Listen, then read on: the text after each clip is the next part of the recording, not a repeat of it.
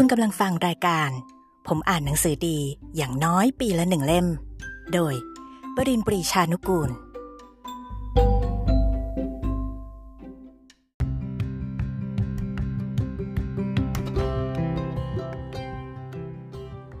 ขอต้อนรับคุณผู้ฟังเข้าสู่รายการ ผมอ่านหนังสือดีอย่างน้อยปีละหนึ่งเล่ม วันนี้ขอเสนอตอน ถ่ายเทความทุกข์ ด้วยสัตว์เลี้ยง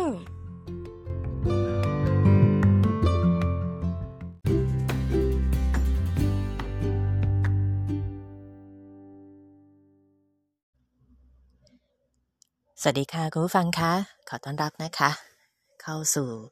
ช่วงเวลาดีๆ แบบนี้แหมช่วงนี้นี่เราก็ทำคลิปกัน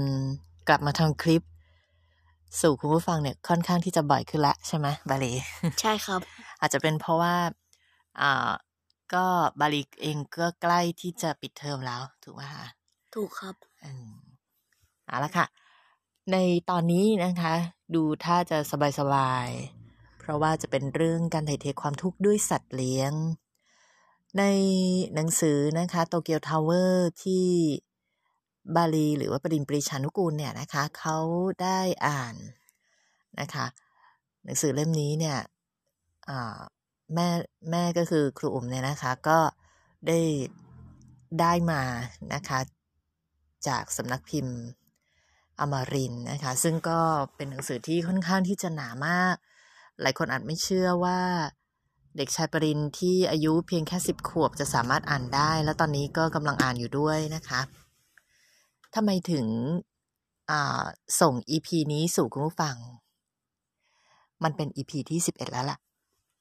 ก็อยากจะทำให้คุณผู้ฟังรู้ว่า ไม่ว่าจะทุกข์หรือสุข เราก็สามารถถ่ายถ่ายเทสิ่งเหล่านั้น ให้กับคนที่เรารัก โดยเฉพาะสัตว์เลี้ยง จะบอกว่าในอ่าหนังสือเล่มนี้โตเกียวทาวเวอร์นะคะ มีอยู่ episode หนึ่งที่เขาก็พูดถึง ว่าสัตว์เลี้ยงได้เข้ามา เป็นที่ระบายนะคะและท้ายสุดแล้ว มนุษย์คนหนึ่งเนี่ยนะคะก็ได้หลุดพ้นจากความทุกข์ด้วยการถ่ายเท ความทุกข์ไปสู่สัตว์เลี้ยง เล่าให้ฟังถึงตอนนั้นหน่อยค่ะ ก็เป็นตอนที่คุณลิลี่แฟรงกี้เขาได้ซื้อกระต่ายมาสองตัว ตัวหนึ่งเป็นสีขาวดำอีกตัวหนึ่งเป็นสีขาวสลับเนื้อ ตัวขาวดำชื่อว่าองุ่น ตัวสีขาวสลับเนื้อชื่อว่าปังสองตัวนี้ก็เป็นเพศผู้เหมือนกัน ตอนแรกคุณลิลี่แฟรงกี้ก็ดูแลมันอย่างดี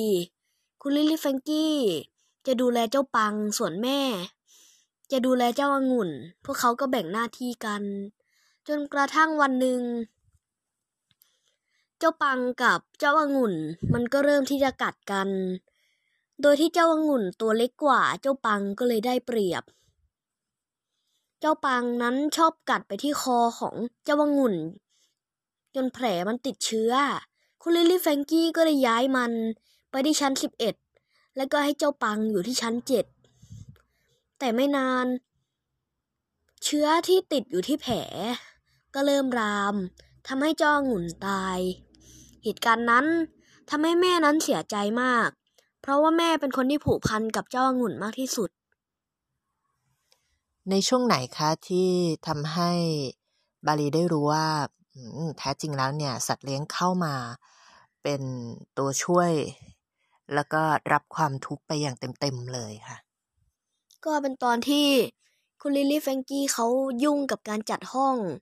และก็กังวลอยู่กับเรื่องงาน เขาก็ได้เจ้าปังกับเจ้าองุ่น มาแล้วเขาก็ไปนั่งอยู่ข้างๆ ไปลูบหัวมัน ไปกอดมันให้ความอบอุ่นกับมัน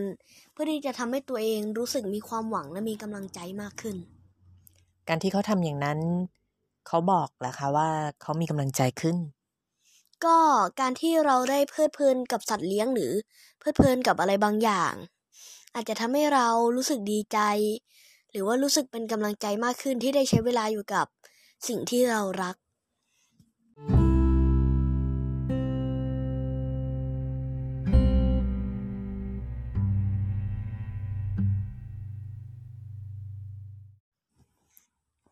ตอนนี้ผมจะพูดถึง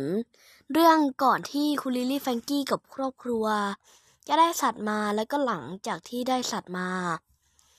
ก่อนพวกเขาก็ไม่ค่อยจะมีที่ระบายก็มาพูดกับเพื่อน หรือพูดได้ฟัง เพื่อนบางคนก็รับฟัง บางคนก็ไม่รับฟัง ถ้าเกิดว่าเจอคนที่ไม่รับฟังก็จะรู้สึกผิดหวัง รู้สึกสิ้นหวังเหมือนโดดเดี่ยว ไม่มีคนมาเป็นที่ระบาย แต่พอคุณลิลลี่แฟงกี้ตระหนักได้ว่า ถ้าเกิดว่าคนฟังเราไม่ได้ ช่วยเราไม่ได้ เราก็ควรที่จะหาสัตว์มาเป็นที่ระบายแทน คุณลิลลี่แฟงกี้ก็เลยไปได้ซื้อเจ้ากระต่ายสองตัวนี้มา โดยให้แม่ดูแลตัวหนึ่ง และเขาก็ดูแลตัวหนึ่ง ตอนนั้นพวกเขาก็เริ่มจะมีที่ระบาย พอสิ้นหวังหรือว่า รู้สึกกังวลเรื่องอะไร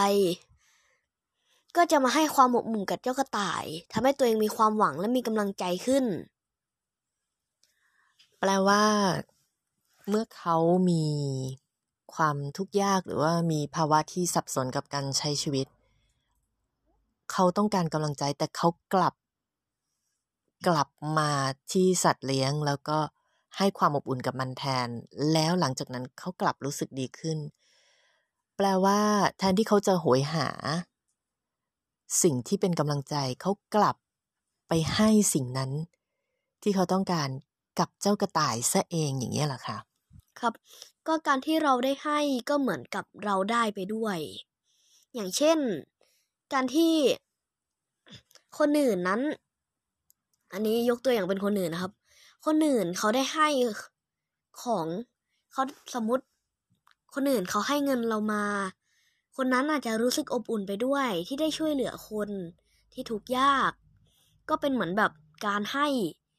คือความรู้สึกอบอุ่น และความรู้สึกดี เมื่อมีความรู้สึกอบอุ่น และมีความรู้สึกดีเกิดขึ้นเนี่ย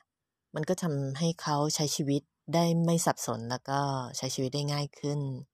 อันนี้เป็นหลักหนึ่งนะคะที่เราแม่ลูกได้ค้นเจอ ในหนังสือที่ชื่อว่าโตเกียวทาวเวอร์แม่กับผมและพ่อในบางครั้งคราว เขียนโดยคุณลิลี่แฟรงกี้ที่เขียนเรื่องราวชีวิตจริงของเขาเองนะคะ และแปลโดยคุณทิพวรรณยามา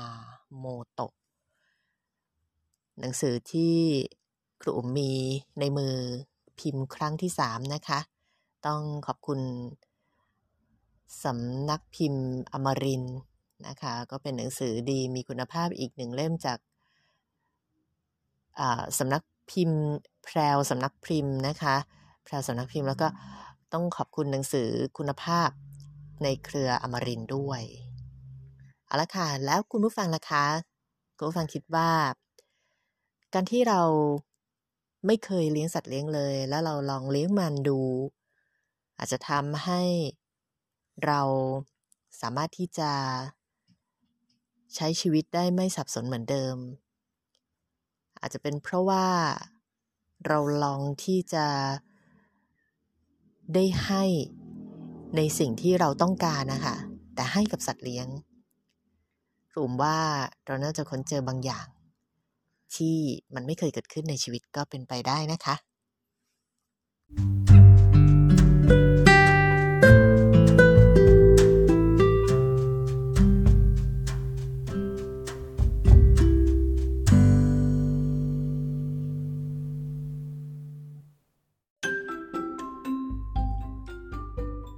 คุณกำลังฟังรายการ ผมอ่านหนังสือดีอย่างน้อยปีละหนึ่งเล่ม โดย บรินปรีชานุกูล